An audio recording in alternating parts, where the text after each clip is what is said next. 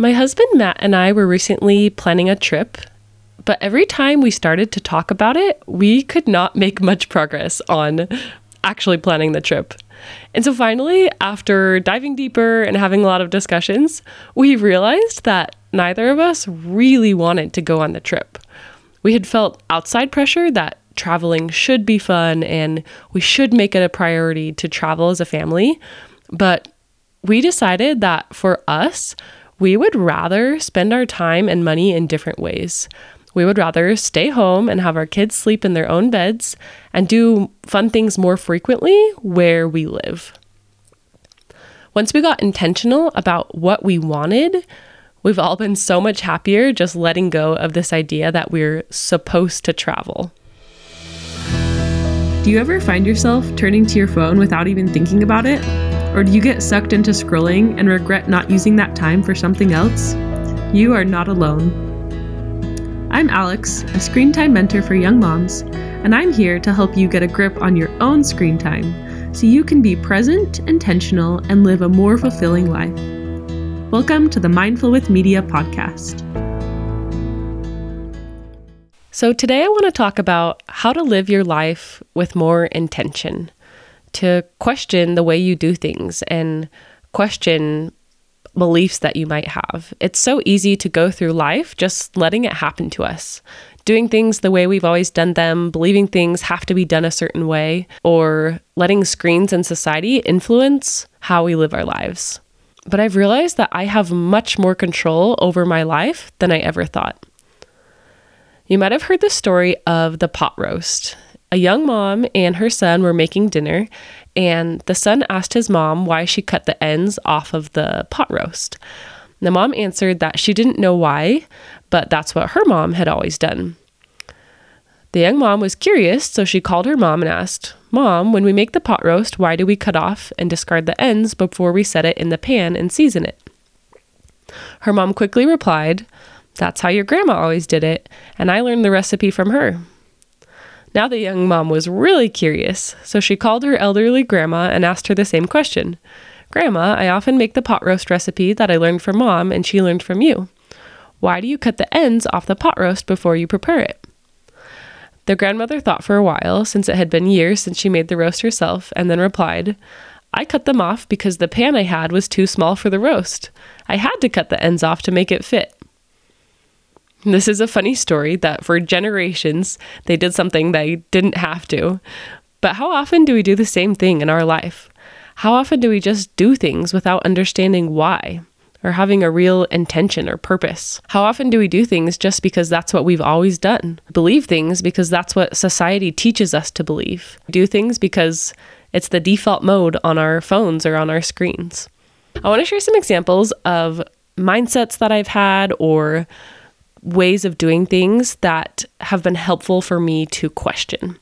And many of these things I eventually came to the conclusion that I still did believe that way, or it was still important for me to do things in that way. But it was still helpful for me to go through this process of questioning because then there was more intention and purpose behind my beliefs and actions.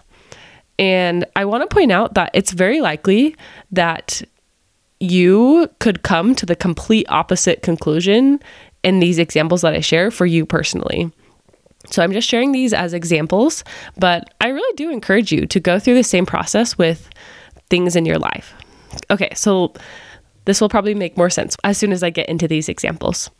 So the first one is this belief that I needed to be the primary caregiver for my kids.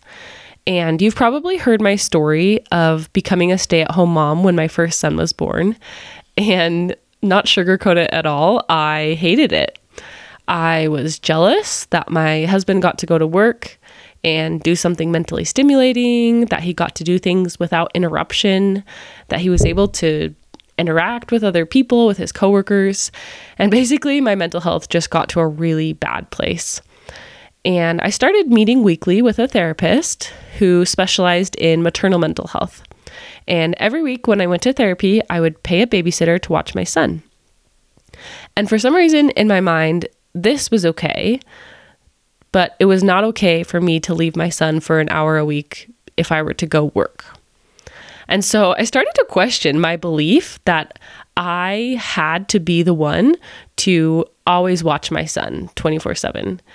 And I asked these questions to myself, and these questions can be applied to anything, any belief you have, or anything you do. So I asked myself, why do I believe this? Why do I do this? How does this belief serve me? How does this belief serve my family? And is there a different way of doing things that could serve me and my family better? After diving deep into these questions, I realized that this belief stemmed from my strong religious background that teaches that mothers are primarily responsible for the nurture of their children. And I somehow misinterpreted that phrase to mean that I was never allowed to leave my son with a babysitter unless it was for a health appointment. And this belief was not serving me and it was not serving my family. It was leading to burnout and resentment. So we explored different ways of doing things, and we decided that we would try finding a babysitter for a few hours a week. And it was life changing for me. My son got the nurturing that he needed, both from me and from our babysitter, and of course from my husband when he was home from work in the evenings. But he got the nurturing that he needed because I got the break that I needed for just a few hours a week. And once I was able to let go of this false idea for me that I was the only and best one capable of nurturing my son, I was actually better able to nurture him, which is so ironic. And I want to emphasize that you might have this belief and you could walk through these steps and ask yourself these questions and come to a completely different conclusion. But that's why this process is so powerful because then you are intentional about that belief and the way that you choose to build your life around it. So, the second example that I want to share is this habit that I had, this way of doing things, where I would wake up and look at my phone first thing in the morning. So, I used to sleep with my phone on my nightstand. So, naturally, I'd look at my phone as soon as I woke up. And again, I questioned this action. I asked myself, why do I do this? How does this action serve me? How does this action serve my family? Is there a different way of doing things that could serve me and my family better? After asking myself these questions, I realized that I was starting off my day with a lot of stress. Looking at all of the texts and emails that came in while I was sleeping. So instead of having a peaceful morning, I was feeling overwhelmed and my mind was racing with all of these things that I needed to do and people I needed to respond to and just racing. And so this led to feeling more stressed and trying to multitask while I was getting my kids breakfast. So, needless to say, this was not serving me or my family. I decided to try charging my phone in the kitchen instead. And this means that I don't look at my phone until a little bit later, after I've had some time to connect with God and connect with myself, and when I really need my phone instead of just looking at it out of habit. And I want to emphasize again you may look at your phone first thing in the morning and you could walk through these steps and ask yourself these questions and come to a completely different conclusion. But again, it's so powerful because then when you look at your phone in the morning, you're doing it with intention and purpose. The last example that I want to share today is I had a belief that I should not use screens with my kids. And my son is especially sensitive. And before he could communicate as well as he does now, he had a really hard time calming down after waking up from his naps. And I had several people suggest to me to use screens as a way to help him calm down or to give him a screen so that I could get a break. And I was hesitant, and I realized that I had a belief that screens were bad for kids. So, again, I went through this process of asking myself, why do I believe this? How does this belief serve me? How does this belief serve my family? Is there a different way of doing things that could serve me and my family better? I found that I believed this that screens were bad for kids because of the in depth research that I had done about the impact of screens on kids and the benefits of kids learning to process emotions in different ways and the benefits of kids having more free time to play, which screens can get in the way of those things. But also, as I asked myself these questions, I realized that my harsh no screens rule for my kids was not serving me or my family. It was causing unnecessary stress and having negative impacts in other ways. But I did decide that it was really important for me for my kids to have minimal screen time.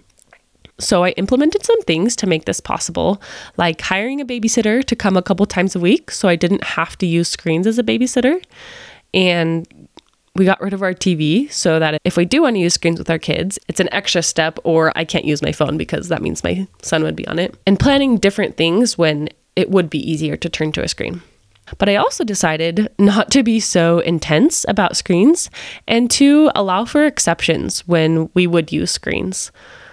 And again, I hope I'm making this super clear that you may ask yourself these same questions about maybe this belief about screens and kids, you could go through these same questions and come to a completely different conclusion.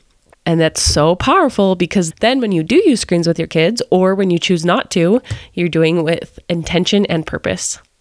And also, ways of doing things or beliefs that you've had, it can be helpful to come back throughout different seasons of your life and again ask yourself these same questions of why you believe this, how is the belief serving you? How is it serving your family? And is there a different way of doing things that could serve you and your family better? Because it'll probably change depending on your season of life. So I definitely recommend revisiting beliefs or ways of doing things. And you can go through this process of asking yourself these questions with anything in your life, but here are some things that could be helpful to question the need to respond to texts right away, do you always need to be available to answer phone calls? Maybe you have a habit of pulling your phone out while you wait for an appointment. Maybe you scroll social media right before you fall asleep. Maybe you have a belief that the house needs to be clean before going to bed. Maybe you have a belief that you need to have a certain amount of money to feel secure. Maybe you have a belief that you need to make homemade meals. Maybe you have the default mode on your phone and allow all notifications at all times. Maybe the normal thing in your family and in your community is to send your kids to public school. Or maybe the opposite. Maybe the normal thing is to homeschool. Whatever it is, you could do this with anything. It can be so powerful to go through these questions and really make sure you're doing things out of intention and purpose and not let life be the boss of you. If you take time to do this, I would love to hear what beliefs or ways of doing things that you have questioned. And please come DM me on Instagram. I really would love to hear from you. And to end our show today, my little son, B, he has a little message for you. Yeah. Hi. Thank you for listening. Please, maybe you. Catch you next week. I believe we should stop focusing on the negative aspects of screens and start using them as tools to support our values. We are the first generation learning to navigate this media saturated society, and it is not easy. You don't have to be perfect, but as you are mindful, technology can be a tool to help you thrive. We're in this together as we figure out how to live a present, intentional life in this world consumed by screens. If you appreciated this podcast, would you make sure to leave a review and subscribe? I'm so glad you could be here today, and I'll see you next week.